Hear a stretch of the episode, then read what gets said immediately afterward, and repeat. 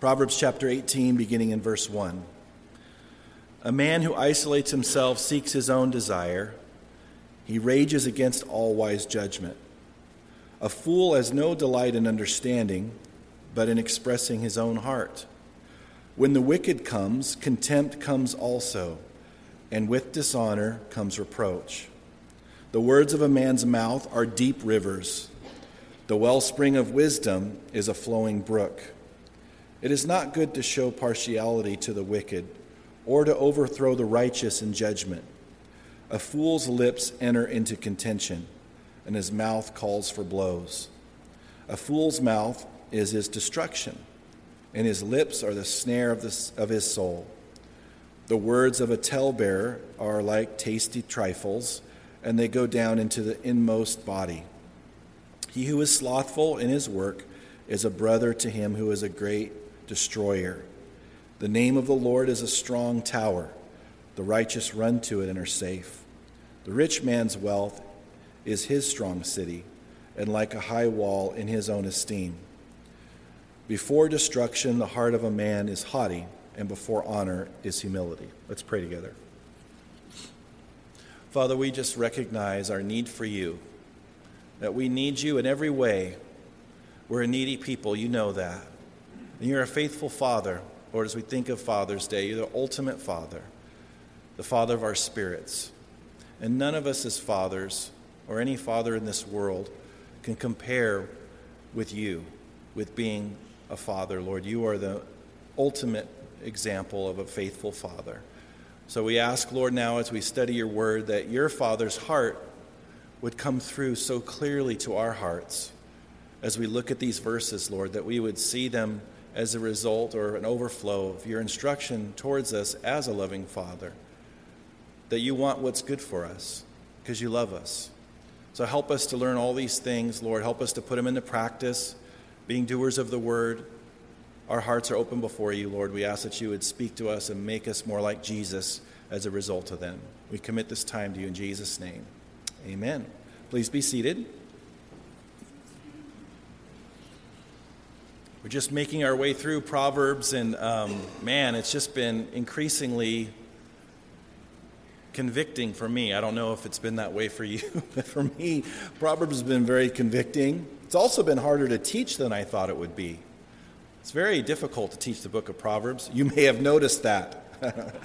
uh, but it's difficult, uh, but it's so needed. Every jot and tittle, every part of every section of God's Word. All Scripture is given by inspiration of God. And so it's, it's important. And Jesus knows that for our lives. And He wants us to be able to use His wisdom.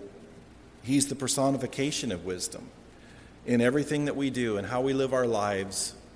He doesn't want any unnecessary lessons. We don't have to learn by, by making our own mistakes. We can learn by other people's mistakes, or we can learn, of course, even more importantly than that, of course, is learning directly from Him and taking that wisdom and heeding that wisdom that He has for us. So he starts here in verse 1. He says, A man who isolates himself seeks his own desire, he rages against all wise judgment. There's, there's, there's different reasons why we find ourselves in isolation. Sometimes it could be because we're shy. And sometimes it could be become because maybe we are afraid. Sometimes it's because we've been hurt.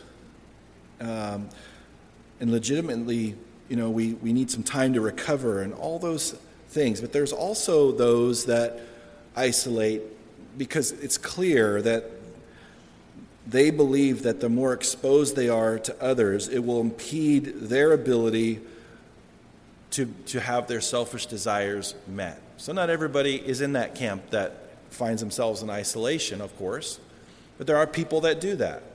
They are by themselves on purpose because, in their estimation, in their belief, if they're around people, it's going to get in the way of them meeting whatever needs that they feel like have to be met apart from being around others. And so he speaks to that. He says, A man who isolates himself, it's him. Notice the word himself. It's, he's doing it, seeks his own desire, and he rages against all wise judgment. It is true, though, just coming away from or kind of taking another perspective or another way that God wants to understand isolation in general, is that we need to understand that the enemy does want us isolated. That's one of his prime ways that he gets us away from people and away from the help that he wants to give us. And he tries so hard to get us alone and away from his people as believers. It's easy to divide. It's, it takes, I mean, the flesh and the enemy are working together sometimes with that. And, and God doesn't, He knows the damage that that can cause us.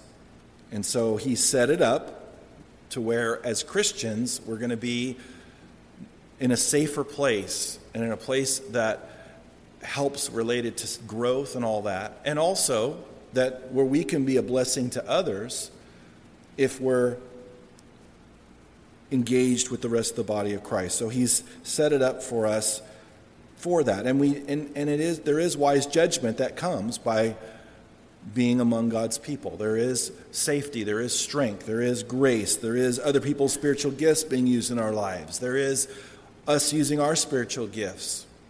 There's many reasons for it, and that's why leaders talk about it a lot because they know that it's good for all of us.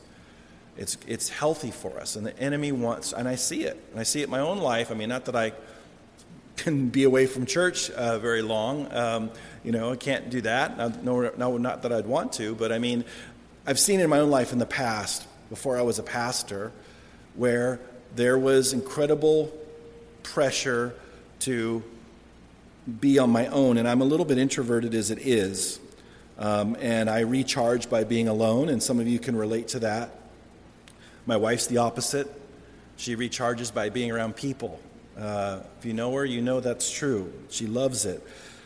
So the, it's easy for us to, to, to, to, do that, and we have to recognize that um, we have to compensate for our natural proclivity or leaning to, to, to be by ourselves in a, in, a, in a healthy and i'm talking about in an unhealthy way. There's times that we're supposed to be by ourselves. There's you know definitely privacy and things that we need to do by ourselves. But in terms of just how god's made us when he talks about us bearing the fruit of the spirit as i've said many times it's for other people's benefit not our, supremely our own benefit. And so he wants to bear that fruit so other people can enjoy that. And he wants us to build up the body, but we can't do that if we're not around the body and so forth. So he's always encouraging us um, to, to be consistent with that. Not perfect, but consistent. One of the things we have to recognize is that God has given us all the resources we need to be loving and gracious, forgiving others. And you know, especially we're a family here, so there's we want to be a functional family, not a dysfunctional family. And the healthier we are, the more functional we'll be. And sometimes we get, we have to call upon His strength and His grace, but He has all the resources for us to be loving and gracious and forgiving to others and so forth. And obviously, He's telling us to be gracious and loving and to forgive one another. He tells us that over and over again because we normally wouldn't do it unless He told, tells us over and over again. And also, if we didn't have the occasion and need to forgive and need to be loving and need to be gracious. So sometimes we have to recognize that God has all the resources, but also sometimes He allows things to be in our midst and to be around people where we have to extend grace and all of that because He wants to expose something in our own lives. I know He's done that many times in my life. He'll put us around people that we normally wouldn't be around or that kind of rub us the wrong way or, or, or we have to be gracious with, but we have to recognize they're being that way with us. But it oftentimes it exposes our need to be patient, our need to be gracious, our need to be, you know, forgiving and all of that, and, and, and to work on our character and all of that. So we have to recognize that He has all the resources and He wants us to be in unity. He wants us to be gracious. That's how, in part, He, he molds our character and He makes us more godly. He's put a lot of people around me in the past where he showed me a lot of things about myself that needed to change. And it's very convicting. It really is. But it, it's, he's faithful to do it. And, and, and remember, we're going to be around each other for all eternity. you know, we have to recognize that. Now, we won't have a sinful nature, which will, and we'll have new bodies, which will be a blessing. So um, that'll be a compensating factor, but still, we're going to be around each other for all eternity. Look at verse 2 now. A fool has no delight in understanding, but in expressing his own heart. Understanding comes in part by listening and yielding to wise people, not wise guys. That's, that's me sometimes, wise guy. But wise people, truly wise people. And we have, and yesterday I was at the, we were up in Sonora at the tent days with Timothy, and it seemed like that was a theme in the book of Second Timothy. As we went through the whole book, verse by verse, it seemed to be a theme of recognizing the people that God's placed in our lives for us to grow and for us to see as a mentor or for us to see the importance of mentoring somebody else. You know, one of the things that, in fact, my passage that I was assigned to to teach was talking to Paul talking to Timothy, saying, You have carefully followed my example.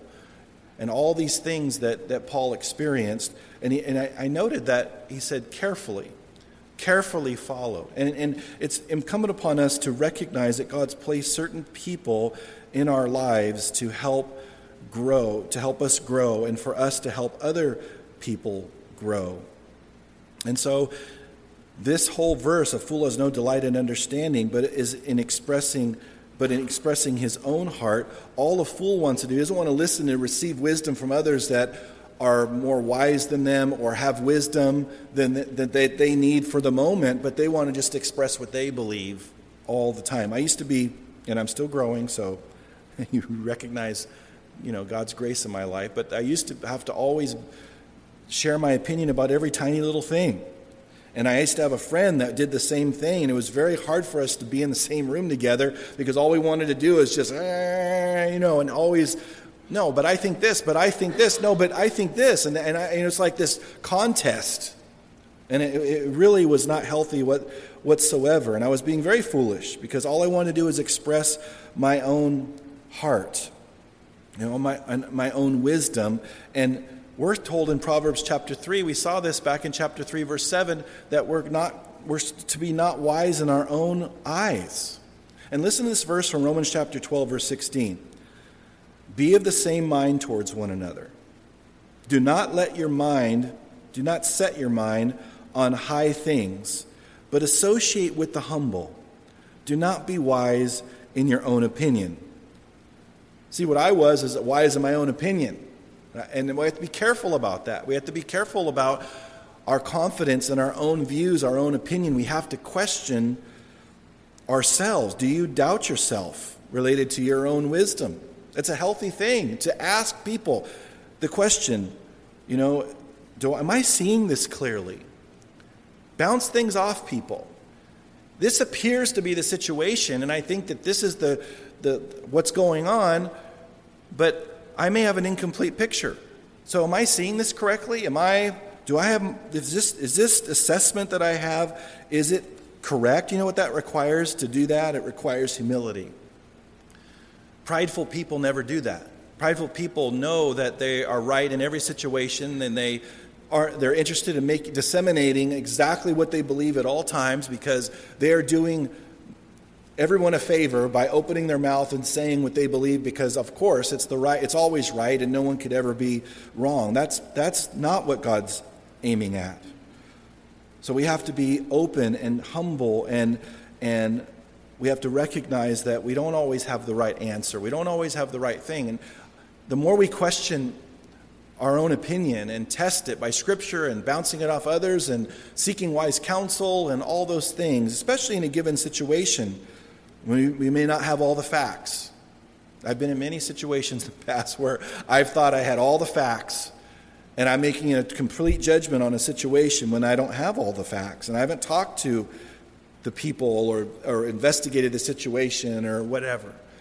And, and so we have to be very careful. Don't come to quick conclusions about things, but wait and see and, and, and, and question our own how we see things and bounce. I bounce things off the leaders all the time and other people. Some of you, not in leadership. Obviously, I can learn from everybody, and I need to learn from everybody. It's true for all of us. But I bounce things off people. I don't always do it, and I don't always do it well. So I need to grow in that as well. But the, the issue is we have to seek wise counsel and, and be humble and not just continuously expressing what's on our own heart and assume that it's correct.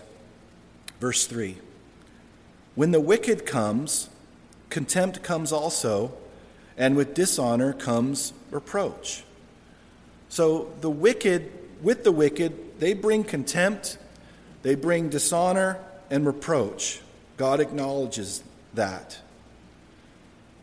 And so we have to reckon, don't be surprised, don't be stumbled by the fact when the wicked do things that there's reproach that comes. I mean, that's normal. It's typical for reproach and dishonor to, to come as a result of wicked people. And you know, it's, it's God's okay with calling people wicked. Did you notice that? He's fine with that. It doesn't hurt his feelings at all. He's not worried about being politically correct. He just says it how it is. I love that about him. Except when he says it about me, it's something that hurts, and I'm like, ee, oh, ease up a little bit. Not really, but he, he, he really is honest, and he says the truth. And the wicked are the wicked. And we've seen it all through Proverbs him define the wicked, describe what they're like, what the result of their life's going to be, and, and what their end is, because we can think that, man, they're just doing great. The mirage is they're just, they have no problems. And, you know, that stumbled even David, he said. The prosperity of the wicked stumbled me until I went into the house of the Lord. Then he got an eternal perspective. And then he saw what they really had. Then he saw what their life was really about, what was really coming their way and it changed everything. Verse 4 The words of a man's mouth are deep waters, the wellspring of wisdom is a flowing brook. So, we've been talking about wisdom, not just this morning, but all through as we studied the book of Proverbs. And often, wisdom you know, God places, like I said, people in our lives, strategic people. We have to recognize who they are, take advantage of them in the sense of heeding them and, and, and receiving what they have to say. And often, when wisdom comes, we recognize that it's a blessing because we need that wisdom. You know, deep waters and flowing brooks were very valuable in that day. You know, we think brooks is like, oh, that's nice that nice scenery, a little brook that's going, and it's a blessing. But this is their lives. This is running water. This is a way for them to, to, to, to exist. And, and so he's saying that's what the words of a man, it could be a woman too, it could be any person, a, a, the words of a person's mouth are deep waters. The wellspring of wisdom is a flowing brook. There's a lot of things that wise people say that we need to heed and recognize and respect. And the great thing about wise people is that they don't have to say a lot of words to say something pretty profound. I, I remember hearing a pastor talking about another senior pastor that went in to talk to Pastor Chuck back in the day, probably, I don't know when it was, probably the late 80s, early 90s. And that's when the prosperity gospel, false teaching was very popular. And he went into Pastor Chuck's office to get his take on it, to understand, you know, what, where, where are you at with all this? What's wrong? What's the biggest things that's wrong with this whole thing, this whole teaching? And, and he's sitting in the chair, and Pastor Chuck's eating some figs. he's just sitting there eating figs. He's not even looking up and eating these. I mean, fig Newtons, I'd get my attention. Okay, I mean, that's just me. But you know, I can eat figs too, but and, and, and so he's eating figs, he's looking down, and all Chuck says is when he asks him about the prosperity movement and you know what's wrong with it, all, all he says is without even looking up, he's eating his figs and he just says, Bad fruit. That's it. Nothing else you want to add, Pastor Chuck? Bad fruit. Okay, next subject, you know, let's move on. But I mean, it's, it's, it's funny because we don't have to have a lot of verbiage to get such great wisdom from people. Sometimes the wisest people say the least things. They're not always talking, you know, in the multitude of, sin, of words, sin is not lacking, and they just choose their words carefully. That's one of the reasons why they're wise. And they just come up with some little word, one sentence thing that just come, it's just like a boom, just hits, and you're like, you're just blown away by the wisdom and you have nothing to really say beyond that just wow that was incredible. You know it, it's, it's, it's beautiful. But it is the, this what he's describing in verse 4 it's a wellspring and it's flow it's a flowing brook. It's blessing to hear that wisdom. And that's what he wants for us. He wants us to dispense that type of wisdom and to share those things and be judicious with what we say when we say it and make sure it's something that is going to be a blessing and give someone wisdom and help them on how to live life in a, in a way that pleases the Lord.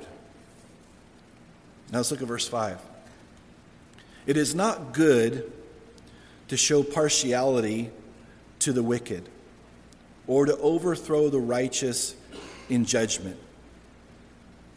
We have seen so many references up to this point in, in Proverbs of unrighteous judgment, of, you know, how he hates it when people are exonerated, when they're wicked, and the righteous are convicted. So the people that are doing the wrong things, and I talked about government and how a lot of times government officials, certain government officials, get let off. They don't even get their hands slapped or whatever. if we did the same thing, we'd be in jail. They get their hands slapped. And then the ones that are truly guilty, I mean, the ones that are truly innocent, they get, they get punished. And there's laws passed against them. And, and, and God sees every single bit of that. And it grieves his heart when he sees injustice. Just because we see injustice go on doesn't mean, and we can start to think that God doesn't really care or he's indifferent or he, you know, he cares about all of it. And he's, that's the thing. We see a very small sliver of the injustice that's done in this world, but he sees all of it. Just think what that does to his heart. He hates it, he absolutely despises it. And his heart doesn't get desensitized. Ours can get desensitized, his heart can't get desensitized. He sees every bit of it. It happens all day, every day. We need to stand up for those that are being mistreated. We need to stand up for those that are innocent, that are, that are you know, convicted as guilty. And we need to stand up for when people are let off the hook and stand up for what's right. That's part of being salt and light, to let people know that's not right, to speak up. And of course, we have to make sure that we're not engaged in that, that we're not judging someone as guilty who's innocent or the opposite. We have to mete out justice. God's very much a just God. He's gracious, He's loving, He's patient, but he's still just. He's just as much just as he is loving. That's one of the things that the world does not want to hear. God is love. You Christians say that God is love. So how can you say that these things are wrong? If you are truly loving, you accept everyone's you know, behavior. No, there's also justice. There's also these things cause harm in people's lives. And God doesn't want that. And, and so we have to recognize He is a righteous, just God, and He hates seeing all those things that He sees every day that's horrific in this world.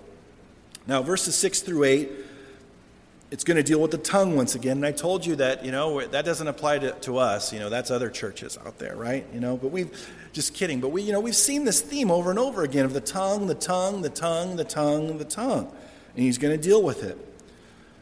Verse 6 a fool's lips enter into contention, and his mouth calls for blows. Fools love to enter into contentions. I remember just loving to get in debates. Like I was Mr. Debater. Just give me a subject, and I'm going to show you how you're wrong. And even people that I agreed with, I would debate them. How do you do that? How do you debate someone that you agree with? I would find a way. I definitely would, would find a way to do it. But it, you know, that's what fools do. They love to enter into contentions and they provoke people to anger. That's what verse 6 is talking about. His mouth calls for blows. Like what the things that this fool is saying is asking for. You ever seen anyone say things and I mean, I remember as a kid, I, the things I would say to adults, I can't believe I got away with. I mean, I should have been There's a lot of things that should have happened to me as a child that didn't, unfortunately. But the, how I would be disrespectful to adults and what I would say is shameful. Glad God forgave me of all of that for sure. But you have seen somebody that just is asking for it. They're just, you just see them and you just go, oh, they're just begging for it. They're to they're to get it if they keep going and all of that.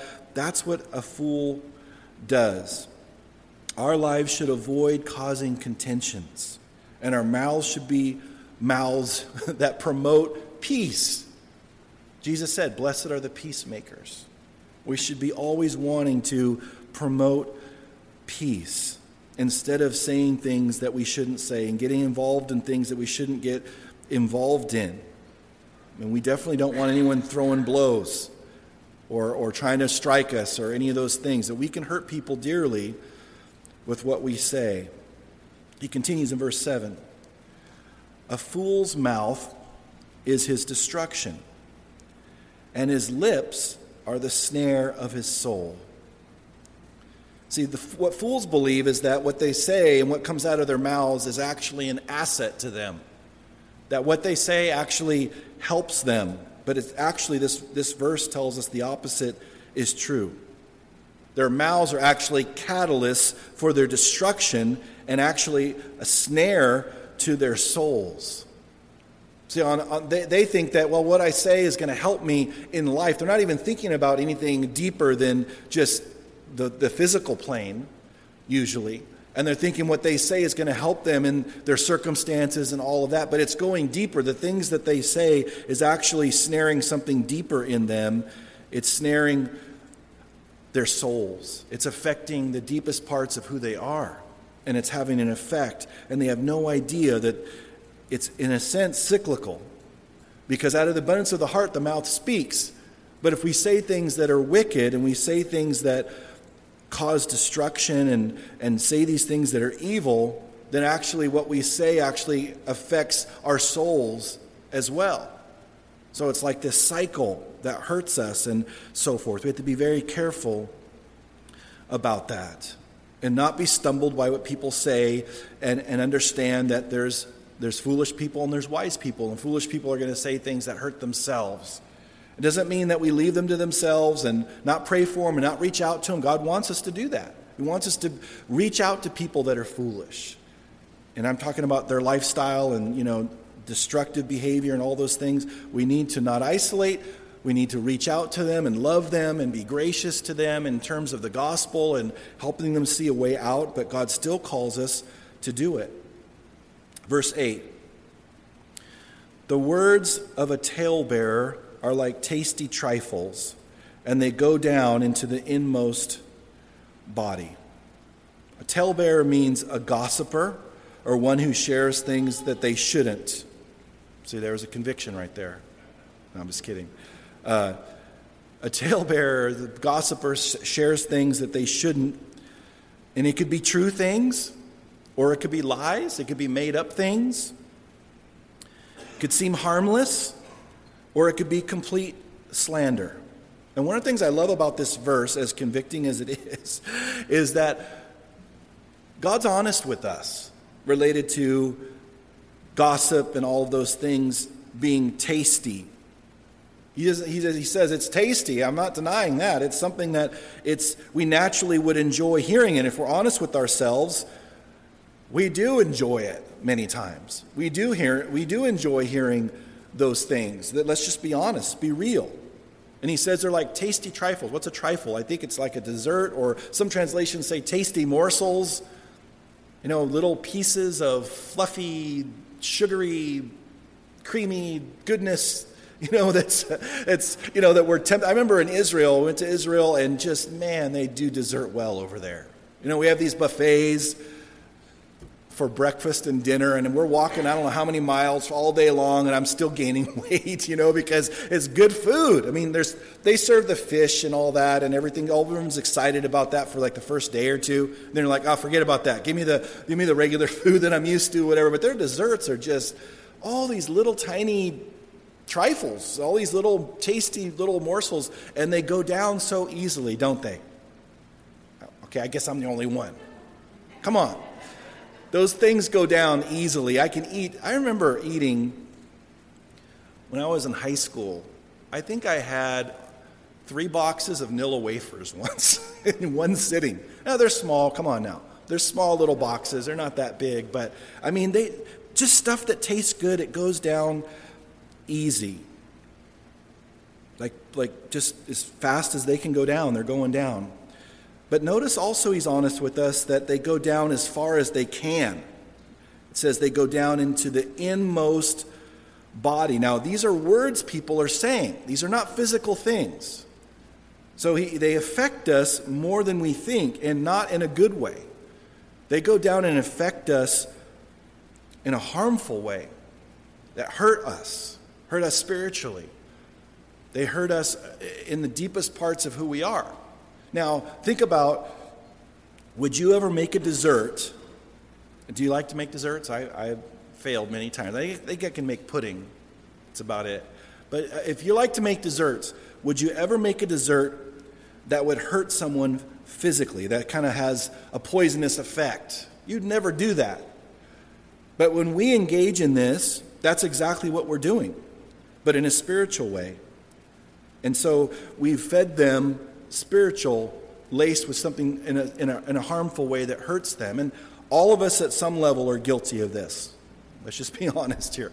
All of us at some level are guilty of this. But God continues to work in our lives for this to get out of our lives. We're told in Ephesians chapter 4 verse 29, let no corrupt word proceed out of your mouth, but what is good for necessary edification, that it may impart grace to the hearers. Basically, if it doesn't build someone up, don't say it. It damages us and them. And that's what he's talking about. It does harm to the other person. So if it doesn't, you know, it, you know, the, the, the issue is, is, are they part of the solution of whatever we're talking about? Again, we can be talking with someone about true things. We're talking to one person about somebody else, they're true things, and it doesn't build them up whatsoever. And if we're upset about someone, the, what Jesus tells us to do is to go to that person. And sometimes people talk to everybody else except the person that sinned against them. And that's the problems that we, that we see in every church. No, we're not immune to that. It's in other churches, it's all over, it's in our flesh. We'll, we'll talk to, to everybody except the person that sinned against us, and we need to go to that person. Matthew 18 tells us, and if they don't listen, they've truly sinned against us. There's a whole process of uh, it gets elevated. And it's not up to us to decide if we want to elevate it. It has to, it has to go through that process. So we have to recognize that. And also, we have to recognize that if the, we, what we are, what's required of us, if we're hearing this, myself included, trust me, I've been guilty plenty of times of letting that talk go on, and I'm the tasty morsels are flowing. you know, uh, so we, it's our responsibility to stop it, to say, you know, where that person's not here, we should, you know, wait, you know, talk with them or go to them or whatever. And, and if we do that enough times, then I think that that person won't do that with us anymore. And we don't have to do it in a harsh way, in an unloving way. We can do it in a very loving way. I've had people do that to me in the past. They did it very gently and lovingly, and I appreciated them for that.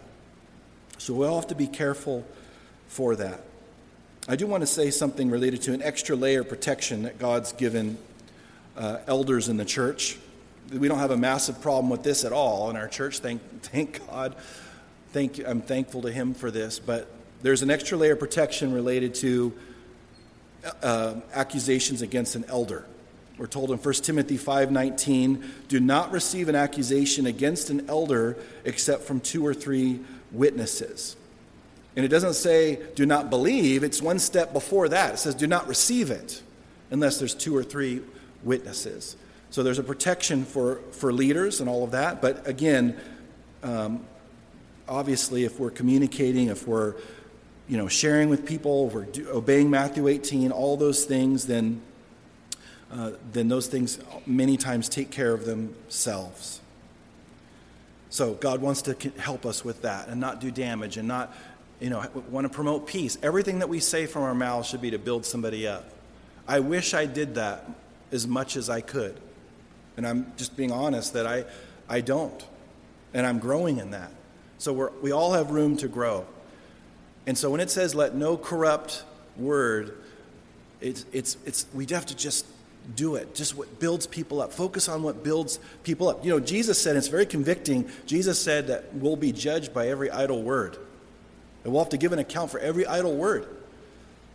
Now, this has nothing to do with heaven or hell. This is standing before Jesus at the Bema seat, the judgment seat of Christ, and we're going to have to give an account for every idle, and that word idle means useless or unprofitable word that we say.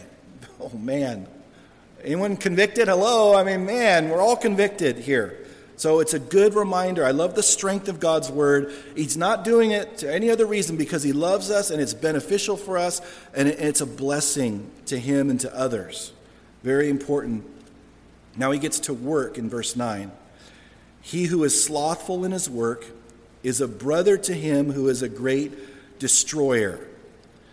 So, slothfulness or laziness at our work may appear to us as maybe not so much a great deal, big deal, or whatever. But he, he says here that if that the closer we do that, or the closer that we're engaged in that type of activity, it's like our, our close brother is someone that destroys people and things and all of that. I mean, it's a harsh thing, it's a, it's a serious thing. That, that slothful in his work, a good, a good, solid work ethic is very important to God. It's very important. He sees it and he just, I don't know all the implications of what all that means, having a brother to him who is a great destroyer, but I know it's not good, you know, and I know that the answer is for us to work hard and to bless the Lord with our work and to work as if Jesus is our boss. I remember when I first was told that as a new believer, that Jesus is your boss now at your work. And Christians should be the hardest working, most just amazing workers that exists. Not because someone's watching, not because we want promotion, not because we want man's approval, but because Jesus is watching every part of what we do. And it blesses him. And that will, indirectly, as a result, will open doors for us to share the gospel. And that's what God wants as well. So every Christian should be a model employee by God's grace. Verse 10 The name of the Lord is a strong tower. The righteous run to it and are safe. The rich man's wealth is his strong city, and like a high wall in his own esteem. I personally believe that verses 10 and 11 are basically two proverbs being contrasted with one another. There's a word I want you to know here, and it's, there's, it appears in both verses, but it's in different words in English. The word is the word safe in verse 10, they run to it and are safe. That word safe there.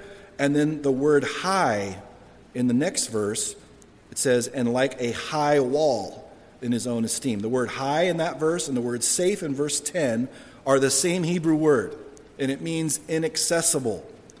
So you could read it this way The righteous run to it and are inaccessible. And the rich man's wealth is his strong city and like an uh, inaccessible wall in his own esteem. And I believe he's making a contrast. That the Lord is our, in, as our strong tower, and we run to it, and we are inaccessible to the attacks of the enemy in, in many ways, and, and we're safe in his arms and his protection and his sovereignty and all of that. But an ungodly rich man, he's not saying that rich people are bad, he's saying that a man that is trusting in uncertain riches, a man who has the love of money, and who's trusting in himself and what he provides and all of that that wealth becomes his. Notice the word his there in verse 11. His strong city. And like a high wall or inaccessible wall, in his own esteem. That's the key to understanding it, I believe. The last two words of verse 11. His own esteem. What he thinks. He thinks he's safe. But in reality, he's not inaccessible. He's very accessible because that's why the Bible calls riches that someone's trusting in that aren't godly and not a result of having the right heart, uncertain riches. They're not certain. They're not trustworthy. They're not. Remember the man that built the bigger barns because he was trusting in his own riches and all of that, and and and you know God said, "You fool, your life's going to be required of you this very day, or very night, or whatever." So it's it's a contrast. We can't trust in uncertain riches. We need to trust in the Lord. And when it says the name of the Lord, it's talking about God's character. It's, I mean, the Jehovah's Witnesses love this. They talk about the name is Jehovah, and if you have to trust in that, that you have to use that name alone, he's not talking about that. When you say to somebody, oh, that man has a good name, you're not talking about John or Derek or whatever his name is. You're talking about his character. That's what it talks about. The name of the Lord, his character, is a strong tower. There's so many things that he is to us and for us. And when we run to him, we are inaccessible. Verse 12.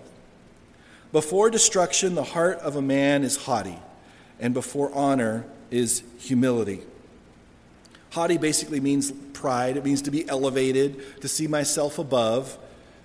And he said, Before destruction, the heart of a man is prideful or haughty. And Jesus said that he who exalts himself will be humbled, and he who humbles himself will be exalted. So pride never results in anything good in our lives.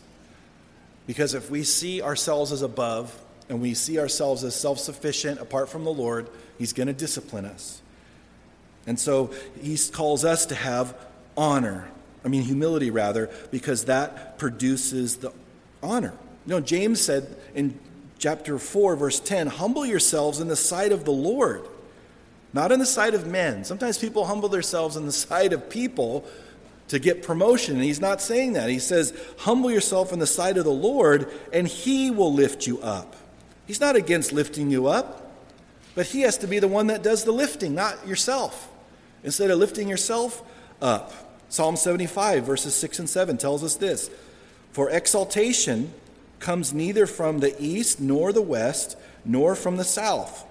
But God is the judge. He puts down one and exalts another. God knows that the path is to promotion is humility and being submitted to his will at all costs and wanting his will. God's the one who promotes. Usually, the ones who just want to love and serve people in humility are the ones God greatly uses. They're not even usually thinking about themselves or position or status or a title or anything. They're just too occupied with other people, generally speaking, than to be focused and fixated upon themselves. They just are consumed with others. It's not about them. Their focus is loving God and loving His people. Remember the disciples jockeying for position? They did it so openly and just without any. I mean, they kind of tried to hide it from Jesus a little bit, but he would catch them, or of course, he knew what was going on anyway. But these discussions were mostly done away from the Lord Jesus. And they were even trying to secure their place in heaven. They're jockeying for heavenly positions. To say nothing of earthly positions, they're jockeying for heavenly positions. And they're fighting about who's the greatest. Imagine going to a church where the leaders are fighting who's the greatest. Would you want to go to that church? I wouldn't want to go to that church. Jesus said, The greatest among you shall be your servant. Servants are focused on others, not themselves, and what position they, they hold. They're focused on people. You know, Jesus didn't go around talking about who he was all the time in the Gospels, and he had every right to. He didn't go around saying how great he was. He didn't go around promoting himself in the sense of, you know, talking about himself all the time. You know, they were supposed to recognize him from the miracles, from the prophecies that he fulfilled, his words. And he very rarely just came right out and said who he was. He did sometimes, especially in light of the timing of everything, because he didn't want to have those things happen sooner than they were supposed to. But he didn't go around talking about that and we shouldn't either. We should be focused on serving, to caring for people's needs and, and focusing on what's best for others and loving other people and being other centered. It's beautiful, and God loves it. He loves a heart that's willing to serve. So we're supposed to walk in that humility. We're supposed to walk in just considering others better than ourselves, we're told in Scripture, to prefer one another to, to find needs. Where are the needs? The people that are I've seen in the body of Christ over almost 30 years are not the ones that are seeking something. All they're wanting to do is just bless people, and they're wanting to know what the needs are. Where are the needs? What do people need? What, what, where, where are there holes in this where, what, when could I fill in a hole or when can I help? What, what, what's the biggest things? And, all, and then I'm not saying people aren't matched up with their gifts. I'm not talking about that at all. But just a heart to, to bless. And I just want to make things better for people. And I want to, I want to bless your people. That's the heart that God really loves. And everything, so many things are opened up as a result of having that heart. And it's beautiful. I love, I love to see it, but infinitely more important, God loves to see it. And that's what He's aiming at developing in our lives. Let's pray together. Thank you, Lord, for your great grace. Lord, your word is strong, your word is convicting. But Lord, you give us this instruction because you love us. Thank you that there's no condemnation for those who are in Christ Jesus. Thank you, Lord, that you say hard things to us because you love us. And so we want to respond appropriately, Lord. Help us to respond in a way that pleases you. Lord, we, we, we confess our sins to you. We confess that we're sinful people. We ask for your forgiveness. We pray, Lord, that you would make us increasingly more and more godly. We thank you for the, the privilege of being able to live a different kind of life by your grace and by your power. Make us like Jesus, Father. We yield to you, and we thank you in Jesus' name. Amen.